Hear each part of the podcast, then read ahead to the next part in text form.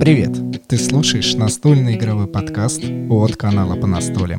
Аудиопередача, в которой двое ведущих делятся впечатлениями о настольных играх и все, что с ними связано. Для тебя вещает Екатерина и Денис Матвеевы. Добро пожаловать в 52-й субботний выпуск шоу по настолям, где я, и мои гости общаемся на настольные темы. И сегодня у меня симпатичный молодой человек в гостях, а, представитель компании Эврикус Владимир Максимов. Здравствуй, Владимир. Привет, Денис. Привет все, кто слушает. А, давай начнем с тобой непринужденную беседу, не из каких-то официальных вопросов. Как настроение, как дела? Ты знаешь, настроение неплохое в действительности.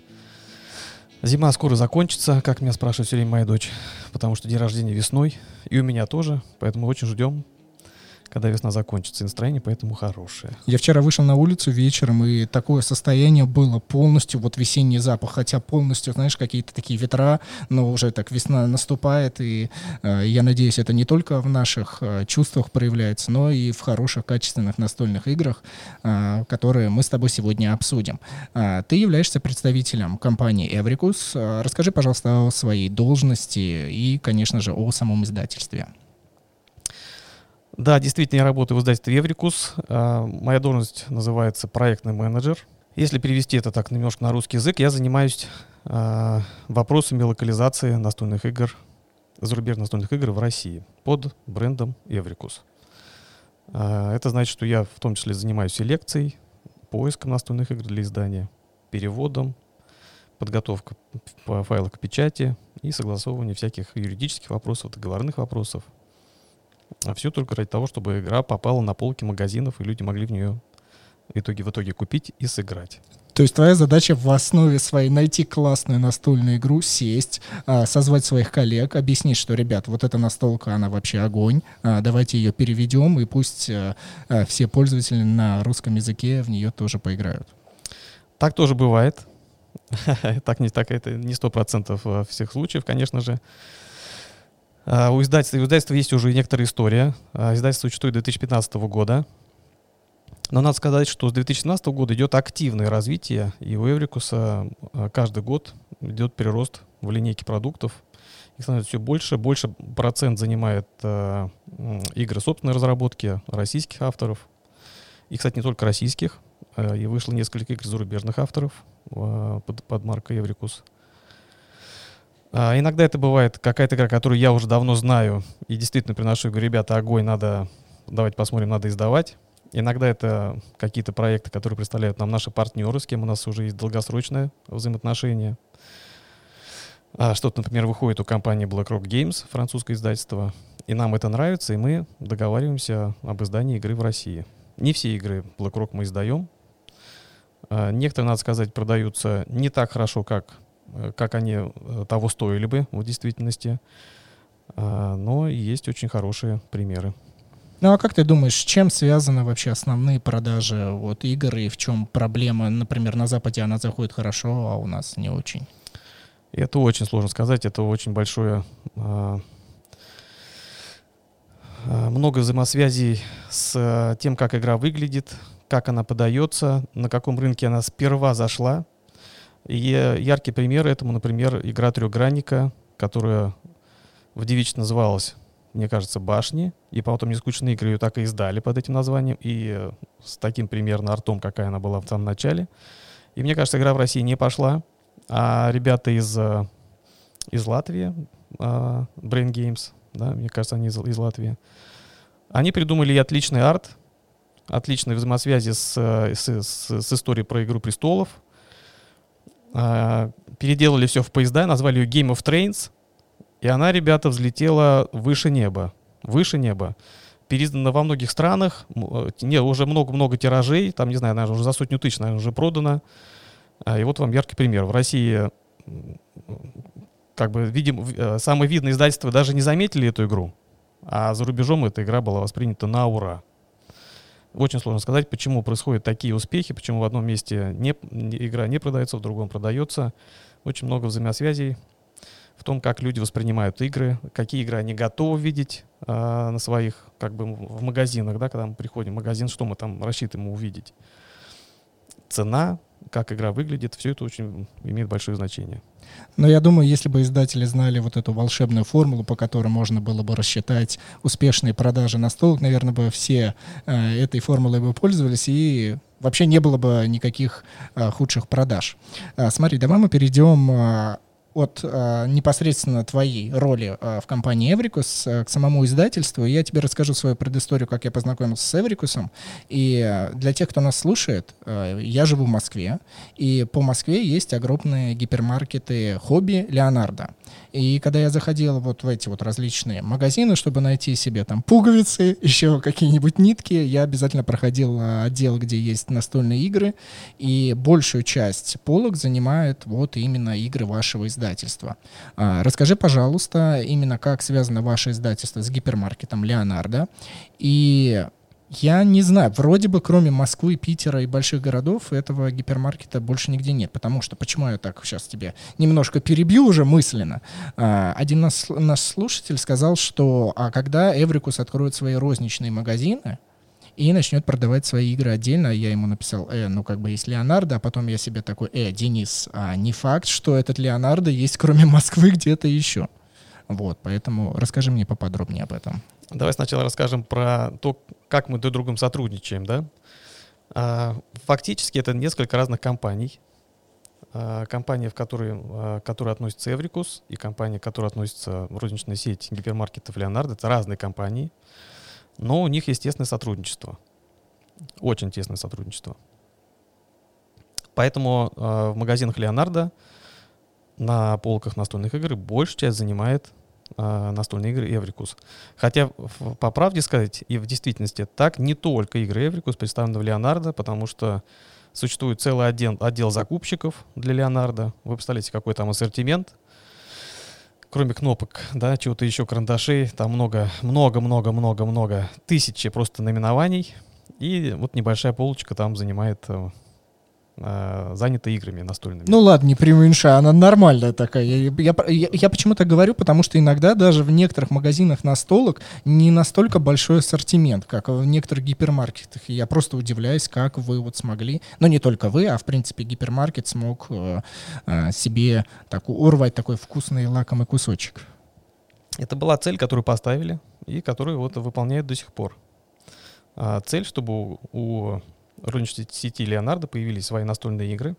А свои мы подразумеваем а, родственного такого издательства Эврикус, родственной компании. А, и хотя мы занимаемся разными вещами, но а, все это мы делаем для достижения общих целей. А, разумеется, не только, мы делаем игры не только для того, чтобы они были представлены в Леонардо. Да? И надо сказать, что Леонардо представлен не только в Москве и Питере.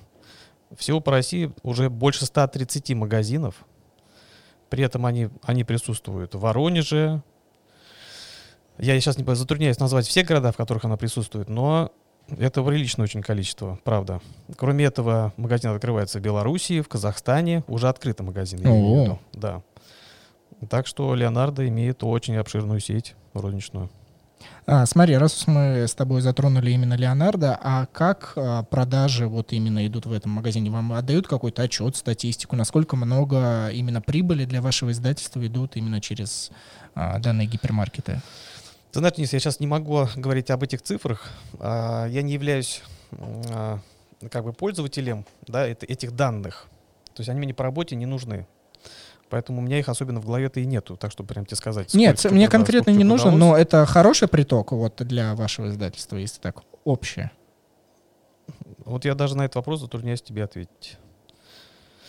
А, я думаю так, что если бы оно было недостаточно, то, скорее всего, издательство Эврикус уже было бы закрыто как проект, а, потому что смысла в этом нету. А, Леонардо широко очень представлен. Если мы представим себе, например, какой-то тираж средний тираж 3000 экземпляров какой-нибудь игры, и просто в каждый магазин поставим три штучки, то мы уже как бы треть тиража просто разместили. Да? Так что в целом для, для нашего издательства это э, как бы хороший канал для, для реализации. Не всегда так происходит, как я сейчас описал, в действительности, конечно, да. Даже некоторые магазины Леонардо продают лучше настольные игры, где-то они продаются хуже, это зависит от места расположения магазина от того, встретил ли человек э, консультанта на пути, э, рассчитывал ли он прийти за настольной игрой, или он только за пуговицами зашел. От, от, от многих очень факторов. Леонардо действительно как бы включает в себя ну, тысячи наименований. Вы придете туда, вы просто удивитесь, сколько много всего там можно купить. Для рукоделия, да. Э, настольные игры в этом смысле такое сопутствующее хобби. Я бы сказал, что данный гипермаркет, он как э, небольшой музей. И я надеюсь, наши слушатели когда-нибудь туда забредут, да, и просто что-нибудь поглазеют. А, давай мы с тобой перейдем уже к вашим планам, связанными а, с вашими играми, но для этого небольшой перерыв для начала.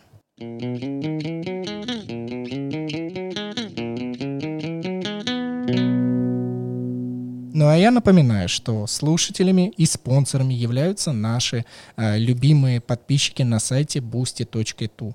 Э, ребята поддерживают нас, вкладывают и выбирают оптимальную для себя подписку. И это ребята Дмитрий, Татьяна, Артур, Павел, Ян и Анна под ником «Свой человек же». Эти ребята выбрали оптимальную для себя подписку на сайте boosty.tu слэш по настолям, поддерживают нас, поэтому у нас нет никакой рекламы. И вот совсем недавно мы договорились с компанией Эврикус, что они для наших спонсоров а, по подписке Еврогеймер предоставляют на а, розыгрыш какую игру? Эта игра называется «Королевские хроники». Отлично. А, я надеюсь, что кто-нибудь из наших а, а, подписчиков ее обязательно выиграет, а это обязательно случится, поэтому я выражаю благодарность Владимиру и издательству Эврика за предоставленную игру. Также я напоминаю, что существует монета по настолям в системе Минтер, монета лояльности для настольщиков, благодаря которой вы можете обмениваться. Все, что связано с настольными играми. Но чтобы об этом узнать, вам необходимо перейти в наш телеграм-канал и чуть поподробнее об этом прочитать. Давай с тобой продолжим разговор относительно настольных игр.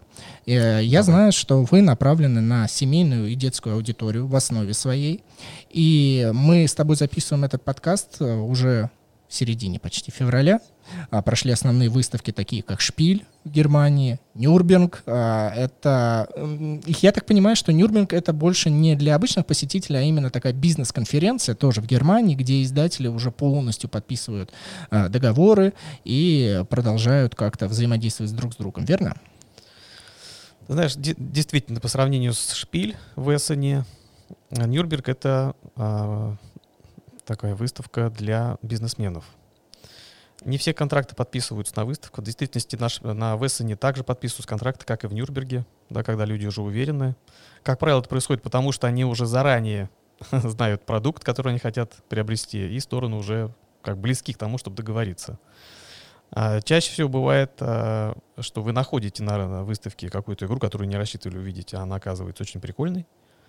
А, и после выставки чаще всего после выставки начинаются переговоры, а, взаимодействие с, сотрудниками вот другой компании, да, которая является издателем а, какой-то заинтересовавшей вас игры. И вы договариваетесь о многих-многих условиях, как вы будете это издавать, как вы будете распространять, сколько что стоит и много других вопросов.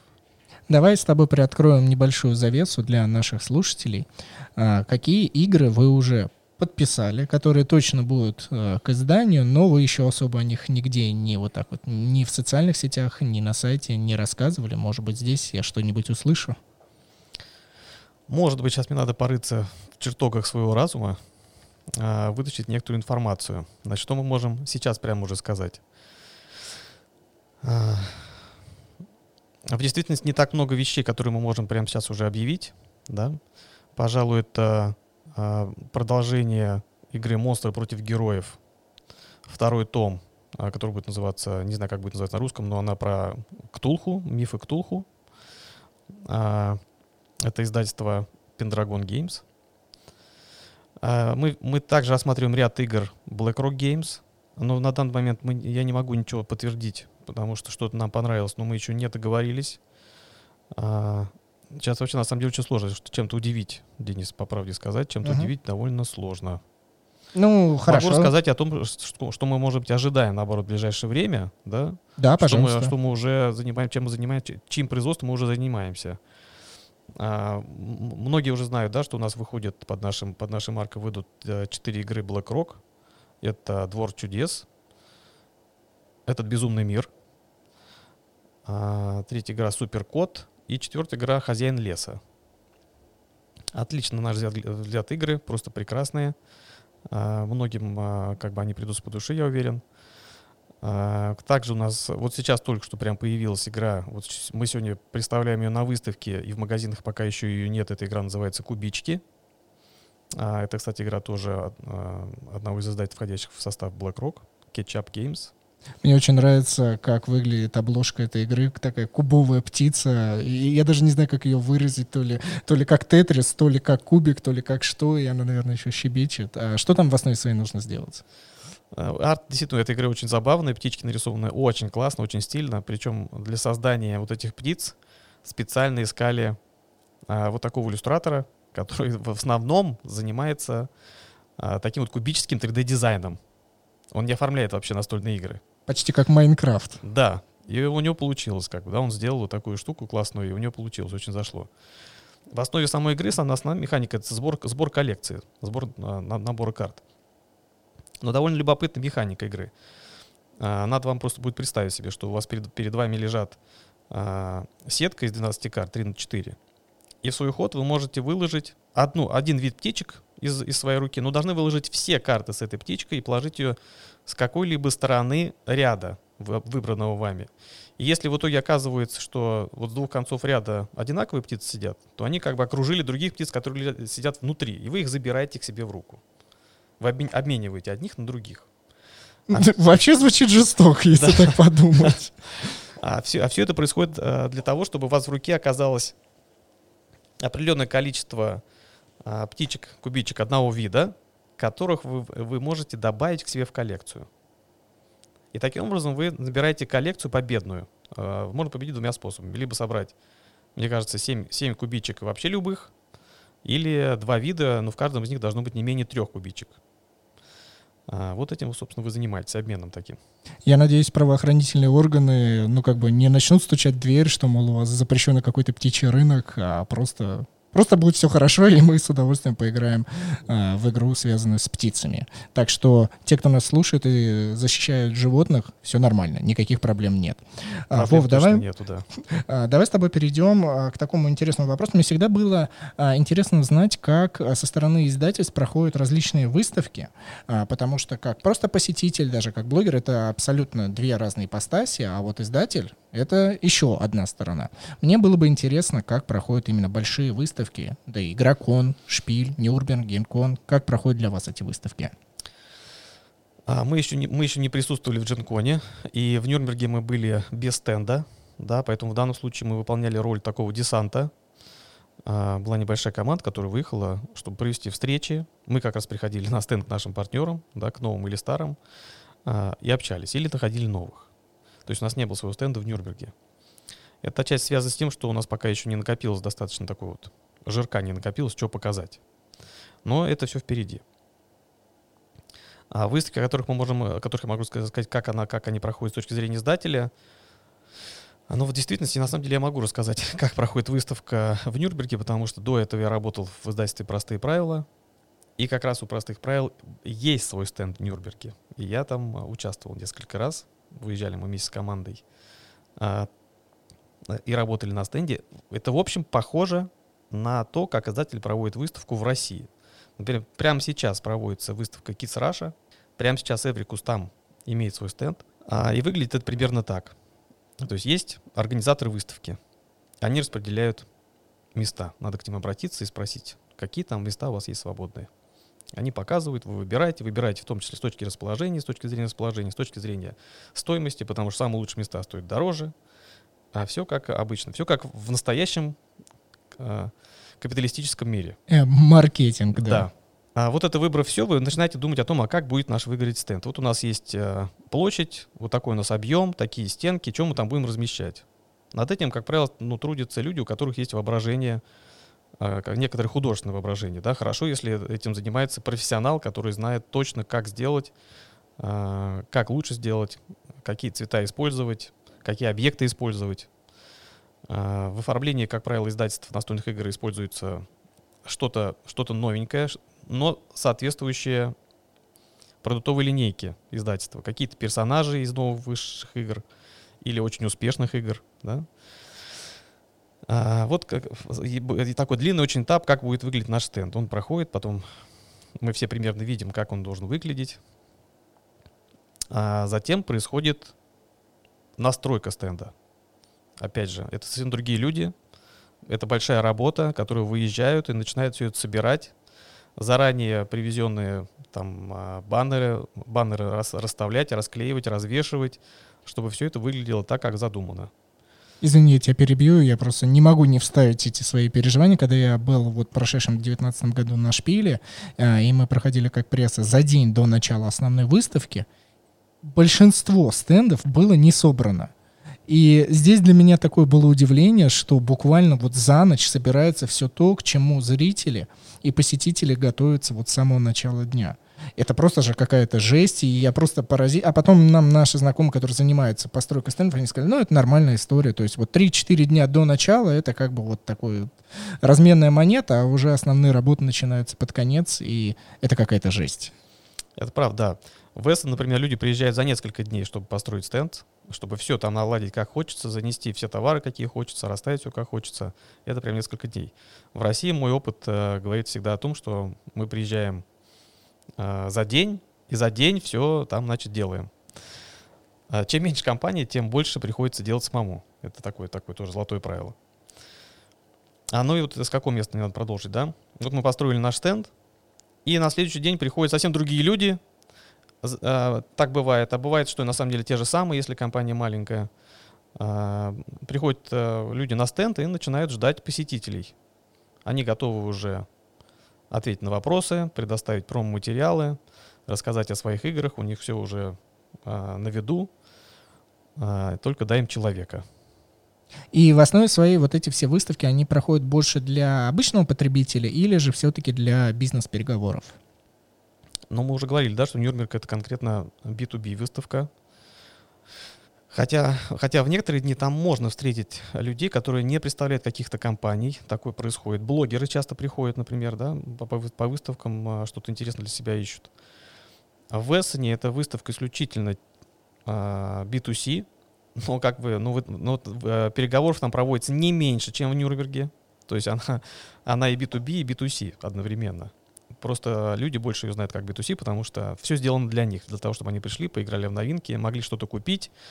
А, на выставках, где, как правило, встречаются бизнес-партнеры, там а, а, не практикуется продажа товаров. Поэтому обычным покупателям там не очень интересно. Информация, которую там готовы предложить, представить, рассказать, она больше заточена на, на бизнес. Смотри, а, мы уже с тобой говорили о выставках, и, естественно, я хочу тебя спросить, как Владимира, именно как человека сначала, а, что тебе больше нравится из всех вот типов выставок и различных выставок, то есть и российских игрокон, и, как ты сказал, Kids Russia, да, правильно? Kids Russia, да. Еще есть и... наша выставка «Мир детства». Вот, еще «Мир детства». И потом ты мне ответь на тот же самый вопрос, как уже сотрудник компании Эврикос. Отличаются ли впечатления или же они одинаковые? У меня практически одинаковое впечатление от выставки в России от выставки в Нюрнберге, вот честно. Я когда первый раз приехал в Нюрнберг, я думаю, так, где-то я все это уже видел. Все это то же самое. Так же все делается, так же все происходит, только там люди на, других, на другом языке говорят.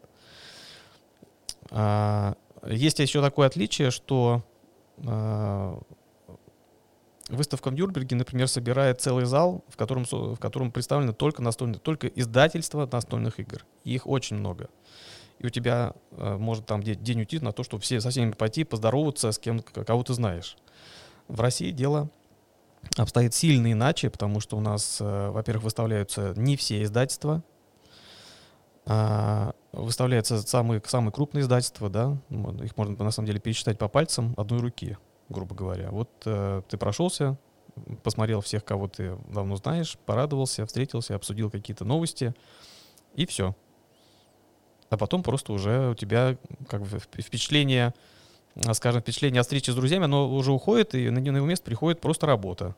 Просто работа, а, работа на стенде, работа с людьми. Люди представители, скажем, предприниматели, представители других компаний, которые ищут для себя новые товары, открывают новые, новые линейки, ищут, э, чем бы пополнить свой ассортимент, они приходят, и всем нужно рассказать про свой товар, а, про свои настольные игры, чем они отличаются, какая у них цена, для кого они сделаны, кто чаще будет покупать их. И таким вот образом происходит ну, такое общение, да. А, прошедший игрокон буквально совсем недавно прошел. Скажи мне, пожалуйста, как он прошел для вас, как для издательства? Для меня он прошел просто ужасно. Я, Воу. к сожалению, заболел прям вот накануне. Я так готовился к этому игрокону, и прям накануне я свалился и вообще не смог никуда выползти. Поэтому на игроконе я не был. Я пропустил все самое интересное. Наш игрокон, я считаю, одно из э, самых как бы лучших мероприятий, которые можно, которые может и должен посетить настольщик в России. Даже если вы в другом городе живете, то вот на один денечек съездить это очень даже приятно. Причем с каждым годом игрокон растет. А, и прибыть на игрокон это уже не просто войти в помещение, посмотреть быстренько, что там есть, и уже уйти. Нет, там много, много всего, чем можно заняться, много издательств представлено, много площадок, где можно поиграть новинки. А, в некоторых случаях там даже проводились некоторые турниры по, по настольным играм, можно поучаствовать, да, и выиграть призы. Все это очень интересно, авторские игротеки. Одна из самых изюминок наших, нашего игрокона, если, скажем, за рубежом надо специально ехать на специальные конвенты, посвященные как раз авторским играм, то здесь у нас на Игроконе можно даже поиграть и в настольные игры, которые еще не вышли, а существуют в виде прототипов, э, там в голове авторов и т.д. и т.п. Да? Это уникальная возможность в действительности. С предыдущим гостем, Семеном Пыхтеевым из компании Hobby World, мы обсудили, что после игрокона у них один день буквально выходной, и потом они сразу начинают мозговой штурм, что им необходимо исправить в игроконе. А, прошло ли у вас после игрокона тоже какие-то а, выводы различные, которые вам необходимо было сделать? А, вот я боюсь, здесь тоже не смогу никакой значимой информации сообщить. Дело в том, что я не воспринял, не получил опыт. Да, я только слышал со слов а со слов мы редко можем в действительности а, как бы понять, что происходило. Да?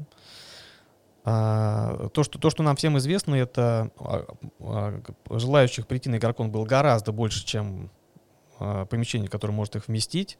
Так что даже пришлось прекратить продажу билетов. с одной стороны, это, это страшно, но, ребят, это как бы невозможно предугадать, невозможно было предугадать. Игрокон — это большое мероприятие, очень затратное мероприятие, очень затратное мероприятие. А, и вот так, скажем, увеличить э, счет игрокона, только рассчитывая, что там придут не столько людей, умножить на полтора, чем в прошлом году, а там умножить на три, ну, это значительные деньги. Разумеется, мир хобби не хотел такой ситуации, да. И я уверен, что они при, примут э, как верное решение. И э, здесь еще очень важно понять, что не так много площадок, где игрокон может, может пройти. Не так много площадок. Надеюсь, что у нас просто это все как-то мы перерастем и найдем. Мир хобби найдет новое место, где это будет, где игрокон будет развиваться и дальше. Ну, видишь, они вернулись в Сокольники. Не с того, конечно, с чего они начинали, но все равно куда-то такое. Да, причем это рядом с моим домом. Да. Тоже забавно. А, давай с тобой перейдем. Ну, знаешь, Низ, я еще помню, а, когда еще не было игрокона, это было давным-давно, а, и Мир Хобби, тогда, кстати, не, не помню, он назывался уже Мир Хобби или еще они были Смарт. Мне кажется, они уже тогда стали единой компанией Мир Хобби. Они сделали фестиваль настольных игр. Это игрокон вырос как бы с фестиваля настольных игр. И тогда я работал в игроведе. Я помню, это было золотое время, мы э, сами тащили, значит, все настолки, которые мы там должны будем представлять, продавать. Все это разгружали, в одном месте загружали, в другом месте разгружали. Это был, был такое очень время, наполненное энтузиазмом. Сейчас время ощущается кожей по-другому. Тогда это было, не знаю, как, как с чем сравнить-то, ну, как э, очень такой азартный это можно, наверное, такое ощущение можно сравнить только со стартапом, когда ты целиком просто погружен, не думаешь ни о чем, получаешь огромное удовольствие от того, что ты делаешь. И тогда приходило очень много людей, Хотя гораздо сейчас, мы, сейчас я вспоминаю, что это было очень много людей, но площадка была, ну, не сказать во сколько раз меньше, чем текущий игрокон, то есть приходила буквально, да, горсточка, а, но это была большая горсточка. И мы все сидели, играли, получали удовольствие. Люди, видно было, что люди получают удовольствие от того, что они играют в эти игры. А, так что я очень как бы помню. И помню ребята из Мир Хобби, из Марта, из Звезды, когда мы все вместе там встречались и все это обустраивали свои, свои стенды. Это такое вот а, время, время единства. Каждая, получается, настольная игра была на вес золота. В то время действительно каждый был на вес золота, это правда. Давай перейдем к вопросам подписчиков, слушателей, а, потому что они задавали разные вопросы, но у них было одно направление.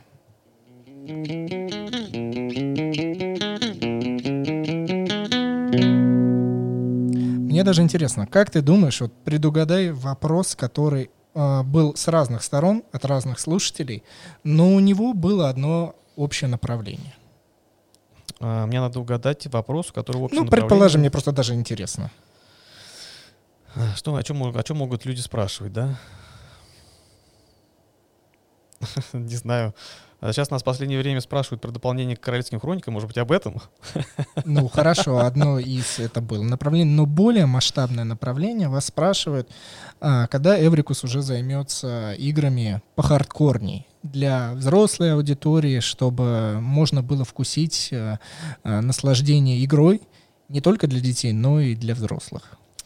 Это хороший вопрос.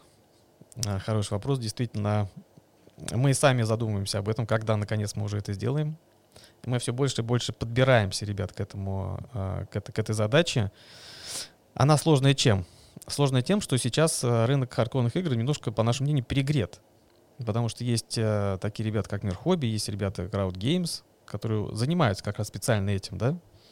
Найти что-то, что прям очень успешно конкурировало с этими проектами, это не так просто в действительности.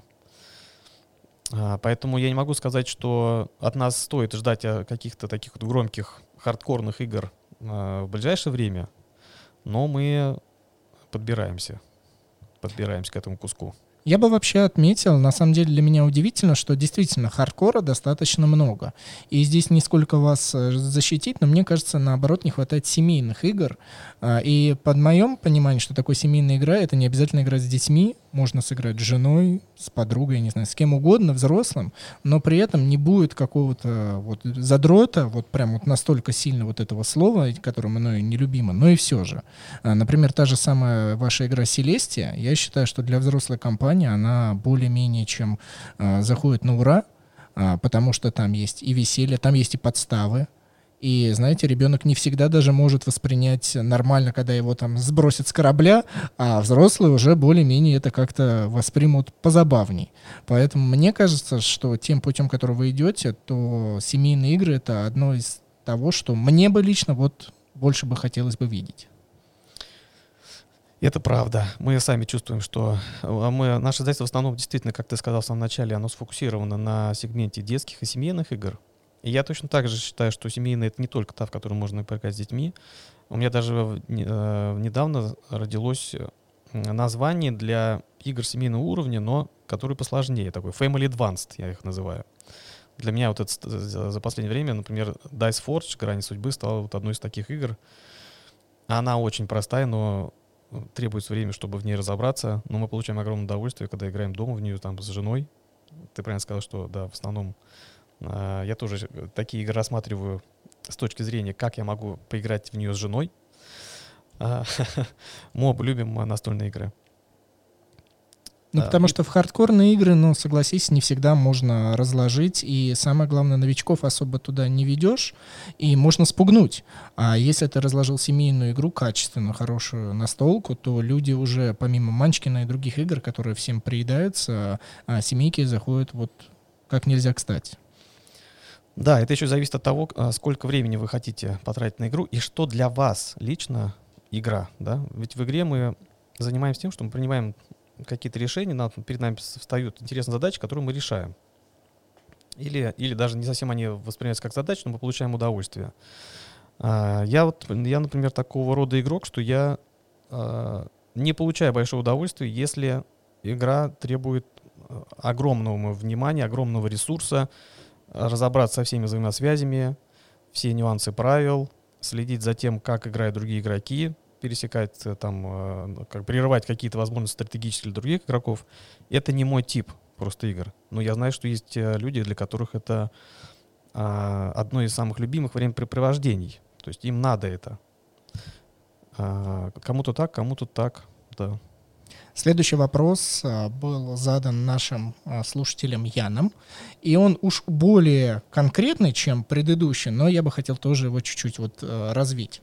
Он задает, что планируется ли издание настольной ролевой игры детской, которая называется Fairy Forest. Э, я погуглил, действительно детская ролевая игра, где почти нет никаких битв, вообще вот, то есть, ну, прям, чтобы дети прочувствовали себя вот теми э, различными персонажами в этом волшебном лесу. И он задает конкретно этот вопрос об этой игре, а я бы, наверное, хотел узнать, что раз уж вы развиваете детские настольные игры, то почему бы вам действительно не рассмотреть именно настольно-ролевые игры, потому что издательство «Мир хобби», они занимаются для взрослых э, ролевками, а с вашей стороны можно было бы рассмотреть именно детские. Есть ли такое направление? А, в данный момент его нету, и на самом деле мы даже не ведем пока разговоров о таком направлении, а, ввиду того, что а, еще пока мы не чувствуем, есть ли у нас покупатель для такого продукта, вот в наш личный у марки Эврикус. Пока это не протестировано, не опознано, как бы не исследовано, ничего про это не могу сказать. Но пускай это будет тогда не вопрос, а вам на будущее такое рассмотрение, да, потому что да, я сам удивился, что такие игры существуют, и а, мне кажется, за ними тоже есть некое будущее, чтобы дети обучались через игру а, общению и различным ситуациям, которые в роли. Я согласен есть. с этим. А, мы, мы все знаем книги игры, да, которые недавно так вот они возродились. А, сейчас их можно даже встретить в магазинах. Это действительно очень интересное время для... Э, интерес, интересная игра для, э, для ребенка. Я помню, я покупал сыну э, книжку, только забыл, как называется, и он с удовольствием несколько раз перепроходил, чтобы прийти к нужному финалу. Сейчас, на самом деле, есть похожие продукты у французов. У них есть э, вот прям, прям практически один в один, но для детей. И очень хорошо оформленные книжечки, не очень, не очень долгие, как игра перед сном — а, но мы, э, как я уже говорил, пока мы еще не сомневаемся, есть ли на него здесь покупатель, есть ли интерес к такому продукту. Я буду надеяться, что такое направление а, будет иметь место быть а, в нашей составляющей великой, а, со всеми теми сложностями, которые у нее есть. А, Владимир, спасибо тебе большое, что мы с тобой пообщались в этом выпуске. Для наших спонсоров на boosty.tu будет доступен закрытый выпуск, который, я думаю, они прямо сейчас перейдут, послушают. А, это был Владимир, проект-менеджер компании Эврикус. Спасибо тебе большое. Спасибо, Денис, что поговорил со мной. Всем, кто меня слышал, большой привет. Будьте здоровы. thank you thank you